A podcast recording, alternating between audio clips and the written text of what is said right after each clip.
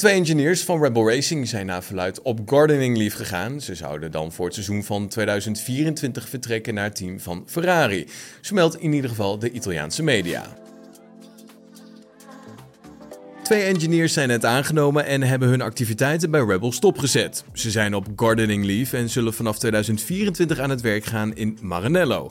Hun namen zijn niet bekend en het is ook maar afwachten hoeveel verschil ze gaan maken. Het team heeft namelijk al zo'n 30 engineers aangenomen in de laatste drie jaar. Zelfs werknemers die al van topteams kwamen, zoals Red Bull en Mercedes. Aldus Corriere dello Sport. En Max Verstappen heeft al meermaals zijn ontevreden geuit over de weg waar de Formule 1 naartoe lijkt te willen gaan. En de Nederlander sprak zelfs al eens uit aan zijn pensioen te denken als het allemaal zo doorgaat.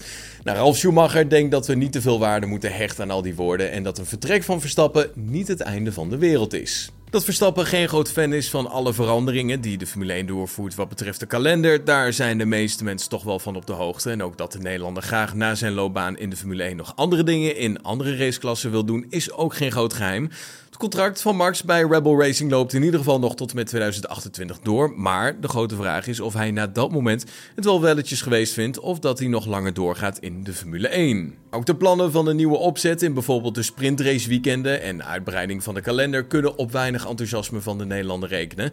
En Schumacher kan ergens wel de begrip opbrengen voor de tweevoudig wereldkampioen. Ik ben het op dat punt wel met hem eens, want het is een enorme last voor de coureur. We zagen wat er in Melbourne gebeurde als je te veel starts maakt. Voor kleine teams en jonge coureurs is het daarnaast een groot nadeel als er minder vrije trainingen zijn, dat terwijl er sowieso al weinig getest wordt. Zo vertelt hij bij Sky Deutschland. Ja, toch kan Schumacher wel een beetje lachen om de dreigementen van de Nederlander. Het verleden, het heden en de toekomst hebben aangetoond dat de Formule 1 groter is dan welk individu dan ook. Bernie Ecclestone is ook vertrokken en zonder hem zou de Formule 1 ook niet meer bestaan, terwijl ja, nu succesvoller is dan ooit. Verstappen moet dus nu zijn spullen pakken en vertrekken of gewoon de situatie accepteren zoals hij is. Ik begrijp ergens zijn houding, maar uiteindelijk wordt hij er gewoon voor betaald. Als hij wil gaan, moet hij gaan. De Formule 1 zal er niet aan overlijden, hoeveel ik ook van hem hou. Perfect moment om alvast het tijdenschema met jullie door te nemen.